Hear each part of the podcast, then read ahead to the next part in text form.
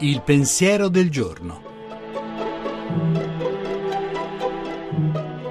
In studio Luca Diotallevi, professore di sociologia dell'Università di Roma 3.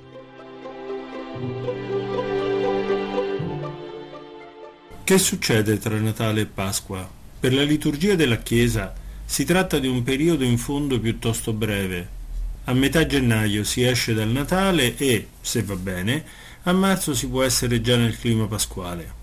Potremmo essere tentati di pensare che tra Natale e Pasqua si possa fare un salto, ma nella vita di Gesù non è stato così. Se è vero che ha vissuto tra i 30 e i 40 anni e che il suo ministero pubblico è durato non meno di un anno ma non più di tre, per lui tra Natale e Pasqua sono trascorsi i nove decimi della vita, quasi tutta la sua vita.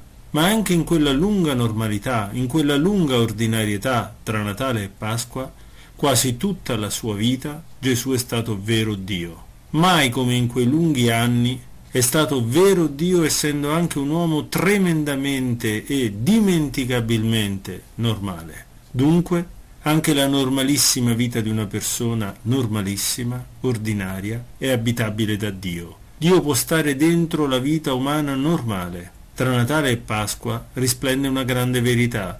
Dio è stato uomo come noi. Dio, in Gesù, ha fatto propri, ha vissuto, dentro gli strati più comuni della vita umana. La trasmissione si può riascoltare e scaricare in podcast dal sito pensierodelgiorno.rai.it.